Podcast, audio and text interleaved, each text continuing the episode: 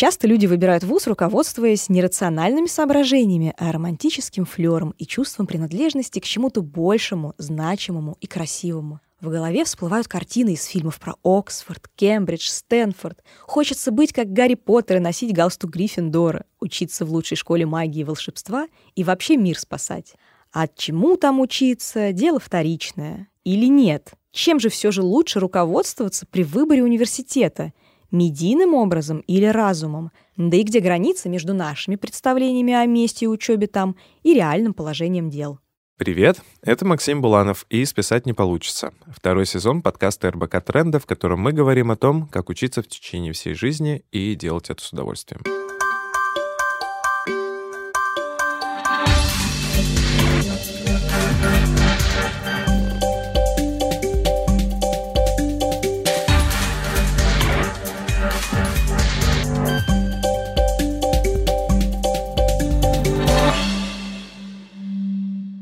Сегодня мы говорим о медийных картинах учебы в университете. А, университете, может быть, как бренде, или как учиться дальше, если письмо с приглашением в Хогвартс вам не пришло. Послушайте этот выпуск до конца. Мы поделимся с вами классным заданием, с помощью которого вы сможете осознать и улучшить свой опыт lifelong learner. У нас в гостях Ксения Романенко — исследовательница университетов и современной массовой культуры и академический руководитель магистратуры «Доказательное развитие образования» Института образования Высшей школы экономики. Как я понимаю, Ксения очень многое знает об университетах, как о части поп-культуры, поэтому привет. Привет, Максим. Тема этого выпуска, да, такая вот внезапная для меня, если честно сказать. А, но при этом я могу сказать, что она очень такая, которая, о которой я мечтал на самом деле. А, где-то глубоко, где-то глубоко в душе. Очень хочется поговорить с тобой о вузах и об учебе как таких вот культурных конструктов, угу. а, и как эти образы культивируются, кто за этим стоит, может быть, и вот э, как вот приверженность той или иной картинки может говорить о нас как о людях. В общем, не знаю, куда нас все заведет, но знаю точно, какая у нас стартовая точка. Поскольку наш подкаст про lifelong learning, Относишь ли ты себя к этой категории людей? Я абсолютно точно к ним отношу. Мне кажется, я very long life learner. Mm-hmm. Абсолютно точно. В чем это для тебя проявляется? А, во-первых, у меня есть веселая история про то, что каждая моя новая степень а, с промежутком в пару лет и в новые дисциплинарные области, откуда у нас как раз и взялись тут с одной стороны университеты, а с другой стороны массовая культура, потому что у меня есть степень по культурологии и степень по исследованиям образования. А, во-вторых, даже трудно сказать, что я специально беру какие-то курсы или что-то такое, потому mm-hmm. что а, поскольку я работаю внутри науки, то вот я каждый день чему-то учусь от каких-то э, сложных методологических вещей, которые мне хочется внедрить в свои исследования, до каких-то очень простых вернее, нет, не простых, маленьких локальных технологических решений, угу. чтобы, например, сдизайнировать образовательный курс или классно представить информацию. Окей, здорово. Про такое само, самонаправленное, по сути, обучение. Да, а вот я узнала, как это называется. Отлично. Прежде чем э, мы начнем, я прям хочу свою байку тоже, Давай. наверное, рассказать. Я помню, а, на одном из летних университетов тьюторства я устраивал вечернюю гостиную, куда позвал тьюторов смотреть «Блондинку в законе». Это великий фильм. Великий, великий фильм, фильм об да. университете. И я предлагал как раз коллегам посмотреть на этот фильм через призму того, как организована образовательная среда о героине Рис Уизерспун, как она была до поступления в университет, как она поступила в Гарвард, да, там да, был да, Гарвард, да, Гарвард как она выглядела там совершенно чужеродным таким элементом со своим образом, да, это со своим подходом, то, что вот, наверное, attitude можно было бы назвать, да, там вот это вот ее э, видеовизитка, которую она записывала, там плещущаяся в каком-то там в э, бассейне, бассейне там с какими-то коктейлями, ну, то есть полный разрыв шаблона, и, собственно, дальше она вот эту свою самость пронесла, то есть она не поддалась э, вот, э, диктатуре образовательной среды юрфака и свою самость привнесла потом и в профессию, которая позволила ей достичь успеха. Эм, я думаю, что мы сегодня еще не один такой фильм вспомним. Да, слушай, мне так нравится, что ты этот пример вспомнил, потому что я тоже, кстати, давала своим студентам угу. смотреть фрагмент поступления. Угу. Мы там отсматривали репрезентацию процесса поступления. Вот это поступление по портфолио, она же там угу. не билеты тянет, да, да. видеовизитка. Это же целая отдельная культура рассказывания о своих достижениях спортивных, волонтерских, и это имеет значение для поступления в ВУЗ. Это не очень очевидная история для, наверное, постсоветских университетов. Слушай, а давай тогда э, от примера все-таки к какому-то вот этому конструкту придем. Э, то есть вот как вообще можно ли, точнее, отметить, откуда вообще вот взялись эти вот корни, или как вообще это устроено? То есть вот э, что в кино демонстрируется какая-то модель там университета. То есть это супер достоверно, этому можно верить вообще? Или все-таки, когда мы смотрим вот кино, там все-таки привирают? об этом? А я, знаешь, с двух сторон тут угу. зайду. Первая, конечно, история, что есть жанр и жанровые конвенции. Угу. И вот э, «Блондинка в законе» — это такой типичный колледж-муви. Э, есть жанры, да, и туда же попадает университет монстров мультик, угу. и туда же попадают разные американские пироги эти бесконечные. То есть это кино про жизнь на кампусе, скорее про студенческую сторону, чем угу. про профессорскую, хотя затрагивая их тоже. И это кино про дружбу, про поиск себя, про Такое становление, становление, да. и одновременно с этим университет это пространство вечеринок, свободы, сексуальной свободы, интеллектуальной свободы и так далее. И у жанра есть жанровые конвенции, как у детектива или розового романа. Угу. А вот про литературу там есть термин кампусный роман или университетский роман. Угу. То есть что у нас происходит в замкнутом университетском кампусном пространстве. И я, когда готовилась э, к нашему разговору, я даже начала думать о том, что вот в э, российском и советском опыте у нас почти нет кампусных романов или колледж-мувис. Угу. А, есть аналогичные вещи. Я какие-то такие, знаешь, хвостиком они машут типа и немножко приключения Шурика. типа приключений Шурика, типа э, фильмов про старшеклассников. Ну, то есть, угу. например, моей смерти прошу винить Клаву К, ключ без права передачи, школьный угу. вальс. То есть это старшеклассники, дружба, секс, свобода, отношения с учителями, с родителями, друг с другом. И это, знаешь, ну, очень похоже на мое любимое общество мертвых поэтов да. или на улыбку Мона Лизы, которые, в общем-то, их часто относят к кампусному роману или к колледж мувис, но они там скорее старшеклассники, чем студенты. Угу. Вот. Ну, есть Шурик, есть фильмы про молодых рабочих, типа не поддающихся, а, есть фильмы про вечернюю школу, угу. «Весна да, на Заречной да, улице», да. «Большая перемена». Есть фильмы про поступление и непоступление как социальный лифт вот э, приходите завтра про Фросю да, да. и э, да великолепнейший или завязка Москва, которая слезам не верит, то поступление не поступление это история скорее про э, такого человека из рабочего класса, который приезжает осваиваться вот в какой-то новой реальности. Но университета это как такового нет. Угу. И, возможно, возможно, моя гипотеза, что это потому, что у нас нет вот этого, этой кампусной системы. Ну, у нас, наверное, один Новосибирский академгородок, а в остальном, ну, да, есть МГУ с его особым пространством, в принципе, там Бауманка как-то ограничена, много вузов в Петербурге, на Васильевском острове, но вот такого, что мы живем как в Оксбридж-системе, когда за да, да. прекрасными стенами, увитыми плющом ходят профессора и студенты, и, в принципе, все твое пространство это они, и куда бы ты ни пошел, ты встретил своих знакомых из другого или из своего колледжа. Угу. Вот у нас такого нет, поэтому, может быть, и жанра нет. Потому что что мы будем тогда репрезентировать? Я сейчас произнесу, а ты согласись или не согласись со мной, пожалуйста. Ведь когда снимается какой-то фильм, там, ну вот я достоверно знаю, что там в американских городах э, киношники платят городу за то, чтобы снимать в декорациях города. Может быть, это, с одной стороны, средства заработка для университета, чтобы в его стенах что-то снималось? А может быть, э, есть такой какой-то социальный заказ на то, чтобы в массовом создании э, повышать спрос у населения на поступление в университет?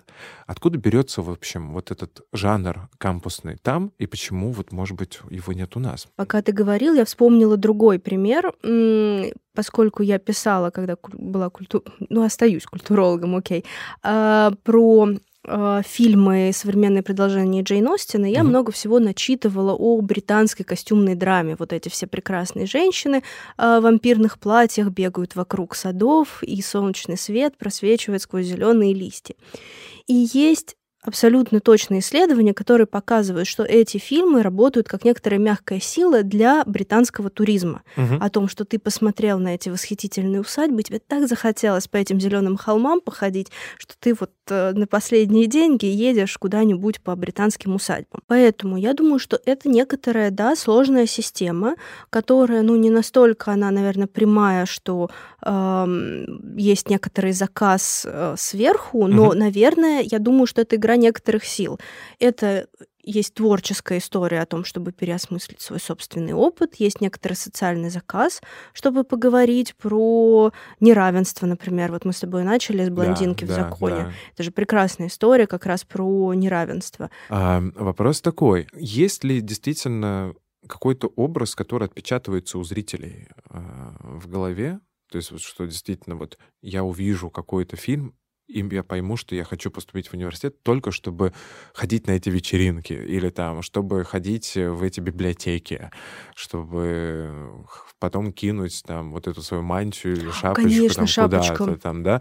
То есть это какие-то, с одной стороны, вроде бы уже набившие оскомину стереотипы, да, что типа если показывают колледж, обязательно будет выпускной или там обязательно будет какое-нибудь спортивное состязание показано. Но с другой стороны, блин, это же работает. Конечно, работает. А вот на что вот э, влияет вот эти образы вот в головах у зрителей? Вот обращала ли ты внимание? Ну, есть визуальный код. Угу. Вот эти шапочки кинуть, которые все очень хотят э, шапочки кинуть в мантиях, пофотографироваться.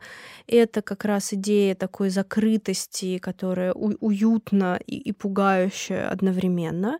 И ты знаешь, что есть э, такая эстетика Dark Академия и Light Академия. Ну, это, это типа как Академия вампиров какая-нибудь? Нет, нет, нет, а нет, нет, нет. Это, это, это, это такой комплекс визуальных маркеров. Угу. Это вот термины, насколько я понимаю, из фандомов выросли. Угу.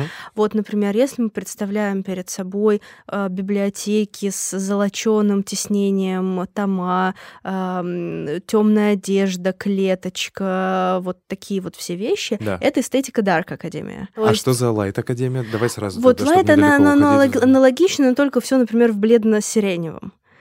А, в бледно-сиреневом, такие угу. чистые тетрадки, светлые цвета и прочее. Но это, смотри, это игра в эстетику. Это не значит, что мы приедем в Гарвард и там будут в таком ходить. Ну, конечно, нет. Это история про э, то, как люди из книг, фильмов вытаскивают визуальные коды, которые им нравятся, да, и пытаются да, да. как-то к себе приложить. Можно ли сказать, что примерка вот этих визуальных кодов на себя или вытаскивание их в реальность, да, то есть я там думаю, что я как герой фильма сейчас вот поступаю, это как-то сказывается на мотивации к учебе вообще? Слушай, честно, не знаю. Угу. Вообще не знаю. А, то есть я такой испорченный академии, не темной академии, mm-hmm. а обычной академии человек, что я вот предпочитаю таких э, прямых эффектах не говорить, но мне кажется, что если мы вот так чуть смягчим эту формулировку, э, то да, конечно, если человек фокусируется на некоторой эстетике с ним да. происходящего, то как-то это связано с тем, что ему или ей нравится находиться в этой культуре и обращать на нее внимание. Добрый день. Меня зовут Звягинцев Роман. Я работаю научным сотрудником в Институте образования НИУВШ и веду НИСы в магистратуре. А, я постараюсь субъективно ответить на ряд вопросов, посвященных теме работы Академии и причинам, по которым студенты выбирают тот или иной университет. Вопрос, как сейчас работает Академия, довольно многогранный и сложный. А, максимально простой ответ — у любого университета может быть три миссии. Первые две классические — передавать и производить знания — а, так называемая третья миссия — это социальная ответственность университета перед обществом, про которую начали говорить не так давно. Я для примера буду говорить про вышку, так как я в ней работаю, и вышка как раз такой университет. С одной стороны, все преподаватели вышки должны постоянно публиковать научные статьи, проходить оценку публикационной активности, а если их нет, это, как правило, грозит преподавателю увольнением. А с другой, даже научные сотрудники с самыми хорошими международными публикациями в лучших журналах не будут получать э, от этих публикаций никаких дополнительных бонусов, если у них нет преподавательской ставки. Казалось бы, все довольно логично. Преподавать что-то может только человек, который сам вовлечен в исследование, но, как показывает, э, собственно, ряд исследований науки самой по себе, ответ на вопрос о том, кто является лучшим преподавателем, активный ученый или начитанный лектор, совсем не так тривиален. Есть противоречивые сведения про это.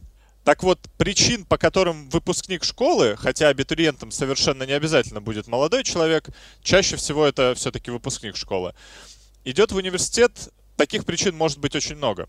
Э, вера в зарплатную премию после высшего образования, желание не идти в армию, приятный флер студенческой жизни, настойчивое желание родителей или, в конце концов, желание стать ученым, крутым специалистом в конкретной области – все это будет так или иначе характерно для большинства абитуриентов.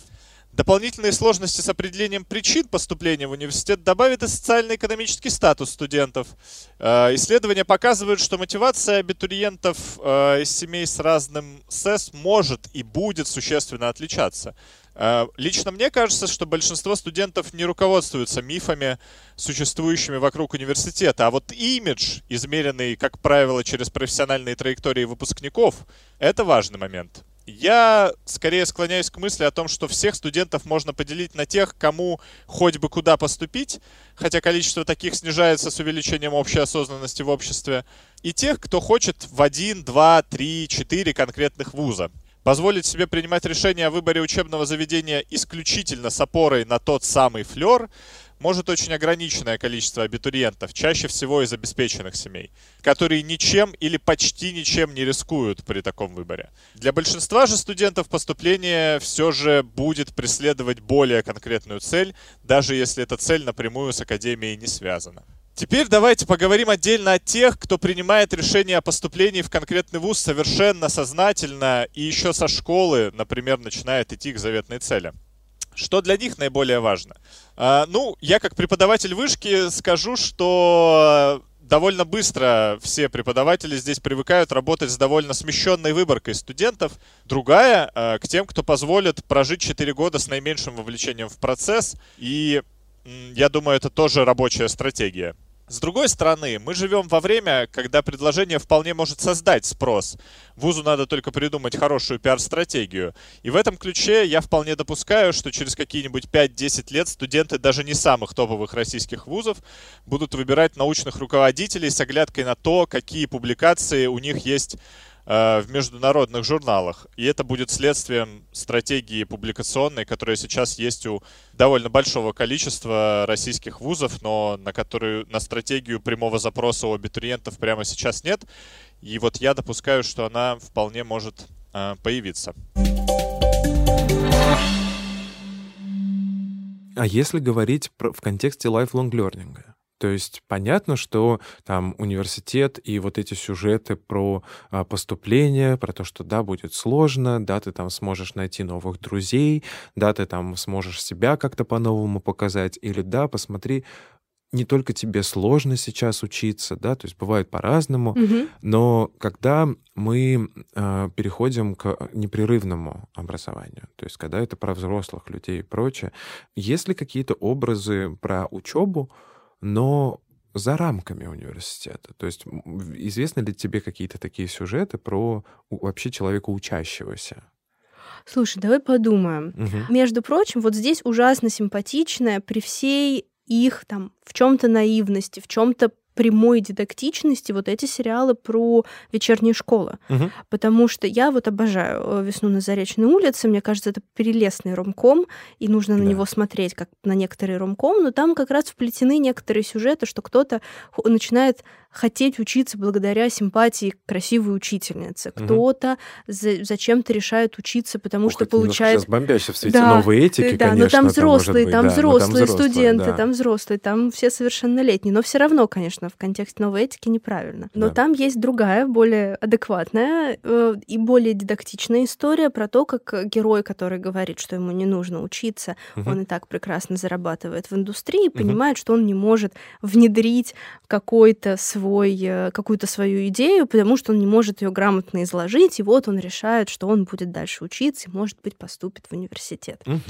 То есть вот на самом деле очень забавно, как вот эта вот э, современная культура а, может мэтчиться с вот теми прекрасными черно-белыми фильмами, над которыми как-то можно даже и посмеяться за то, что они такие наивные. Могут ли быть еще какие-то медиаобразы образования, которые вот э, показывают, что добиваться успеха, развиваться можно не только в университете. Встречалась ли ты с какими-то такими, может быть, жанрами? Вот есть понятие сигнальной функции о том, что твое образование э, и твой диплом дает некоторый сигнал рынку труда, что этот человек хороший. Да. А еще у тебя есть э, знания, умения, навыки. Привет, э, занятия по педагогике и дидактике. И они могут совпадать, они могут не совпадать. Твой диплом может э, говорить о том, что может свидетельствовать о том, что ты чем-то владеешь, а может и не свидетельствовать, угу. и в обратную сторону. И мне кажется, что вот как раз мы все к блондинке э, в законе то, возвращаемся, начали, потому кажется, что мы с нее да. начали. Там же очень красивый есть момент, когда в конце выясняется, что ее бойфренд, которого она считала интеллектуалом, снобом, каким-то очень особым человеком, выясняется, что он поступил благодаря связям родителей, угу. а она-то как раз при всех ее там этих заячьих хвостиках вполне себе владеет. Сама все сгрызла. Да, сама все сгрызла. Науки, этот, этот там, гранит, да. эту, эту морковку. А, и это тоже хороший пример про, про то, что вот что, что мы видим Э, что выносится наружу, и как это может не соответствовать или, наоборот, соответствовать э, тому, чем, чему мы реально научились э, и прочее. Спасибо тебе за это размышление. А, вопрос такой. Ну вот ты исследовательница, и, в принципе, это твой исследовательский интерес, да? А зачем вообще делать такие исследования? Зачем исследовать, как университеты показаны в медиа? Вот знаешь, есть такой мем прекрасный, э, разница ученого и популяризатора. Угу. Если популяризатора спрашивают, зачем вы сделали задачу X, то популяризатор говорит, потому что мы хотим, э, чтобы в мире был мир, вылечить, дать лекарство от рака и так далее. Угу. Что говорит ученый, потому что это офигенно. Ага. А, поэтому, поэтому, конечно, я могу если... Просто сказать, что это офигенно. Да, потому что я могу сказать, что это офигенно. И при этом я могу, конечно, прекрасно написать э, рекомендации о том, как это может быть использовано в медиа, при проектировании новых медиапродуктов, при формировании образования, при формировании каких-то интервенций и так далее, и так далее. Но мне это просто нравится. Окей. Я пытаюсь перейти на сторону а, lifelong learner опять, да, то есть мы так то туда, то сюда. Ну вот если я... Сколько мне надо фильмов посмотреть, чтобы э, вдохновиться на какую-то классную учебу? Мне кажется, что могут вдохновить какие-то истории вот про, про, про себя, про становление, про личность против системы. И, конечно, они очень хороши, и вот упоминаемые «Общество мертвых поэтов» или «Улыбка Мона Лизы», они вот сюда.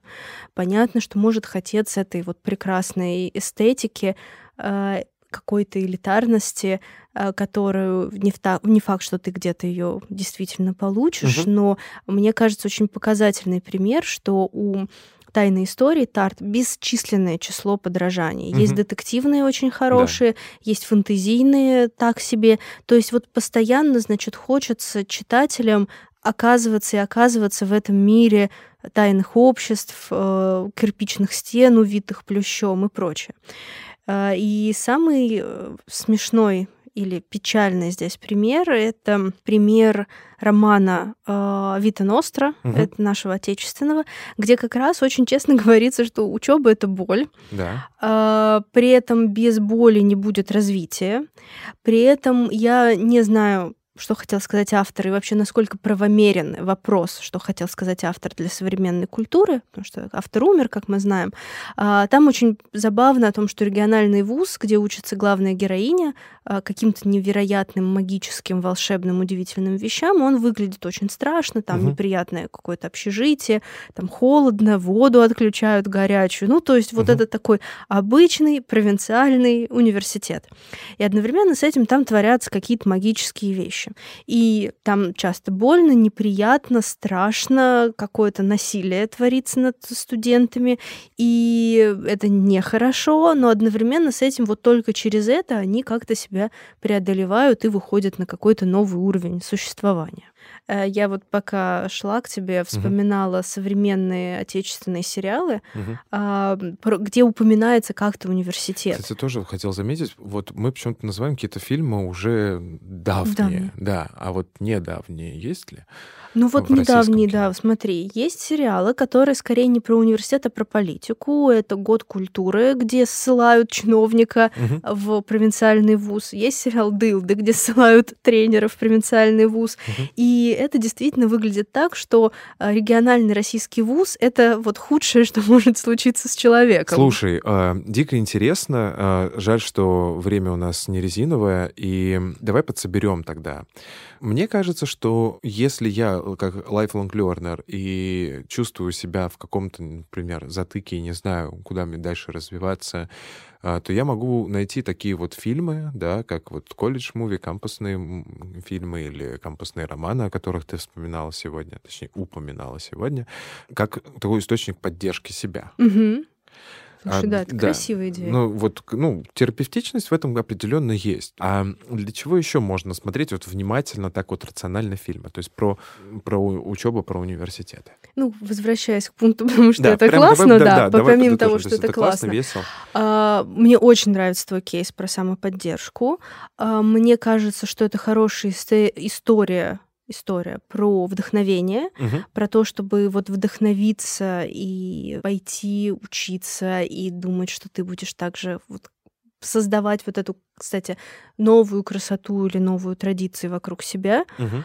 А, третье а, давай решим, что это будет история про самоподдержку не только на уровне выбора пути, но и самоподдержку про какие-то более базовые вещи, а, связанные с тем, что предстоит некоторое становление, предстоит трудные выборы, э, поиск новых друзей, и поэтому нужно можно, нужно к этому готовиться, ты угу. через это пройдешь, и вот через эту идентификацию с героем ты какой-то испытаешь катарсис, и, может быть, будешь к этому готов. Угу. А еще, а еще, возвращаясь а, вот к этим всем историям про неравенство или про проблемы в академии, потому что вообще-то часто это же проблематизируются все эти вопросы власти, неравенства, харасмента и так далее. Да. Возможно, это хорошие примеры для а, того, чтобы быть осторожным. Вот есть новый роман российский «Риф», э, угу. Полериновой. Вот один из сюжетов связан с тем, как там профессор вокруг себя создает такую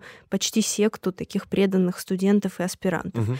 И вот какие-то такие сюжеты, от такого сюжета до привет снова блондинка в законе, да. это еще и может быть некоторым вот предостережением о том, что если уж а, кино сняли за угу. большие деньги про такие вопросы, то, возможно, а, моя проблема не уникальна, и нужно как-то о себе позаботиться и за собой последить.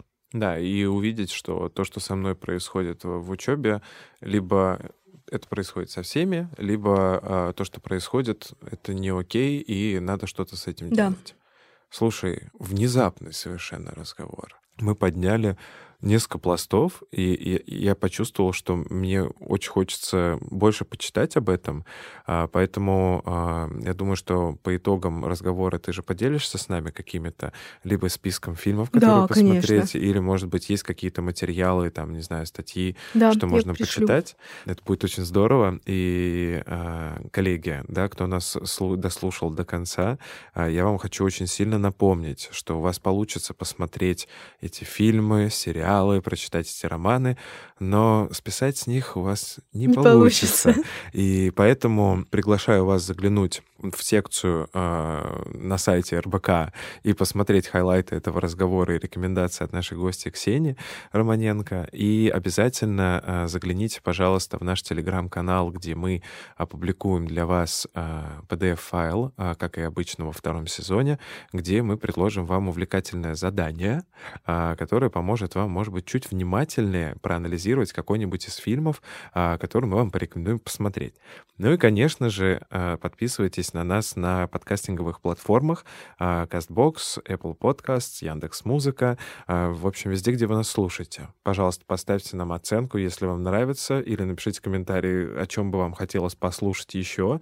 Мы с радостью посмотрим в эту сторону и, глядишь, о чем-нибудь таком интересном еще раз поговорим. С нами сегодня была Ксения Романенко. Она исследовательница университетов современной массовой культуры и руководит прекрасной магистратурой доказательное развитие образования. Ксения, спасибо большое за разговор. Спасибо тебе за разговор. А сейчас время задания. А, в описании этого выпуска а, вы найдете PDF-файл, в котором а, мы вместе с Ксенией подготовили для вас несколько вопросов в виде красивого канваса, для того, чтобы вы могли очень пристально посмотреть какой-нибудь из фильмов, который мы вам порекомендовали. Загляните в наш телеграм-канал, скачайте шаблон и заполните его либо в цифровом формате, либо распечатайте и поработайте с ним письменно. Будет интересно узнать, какие инсайты вас посетили после просмотра того или иного кино. Thank you.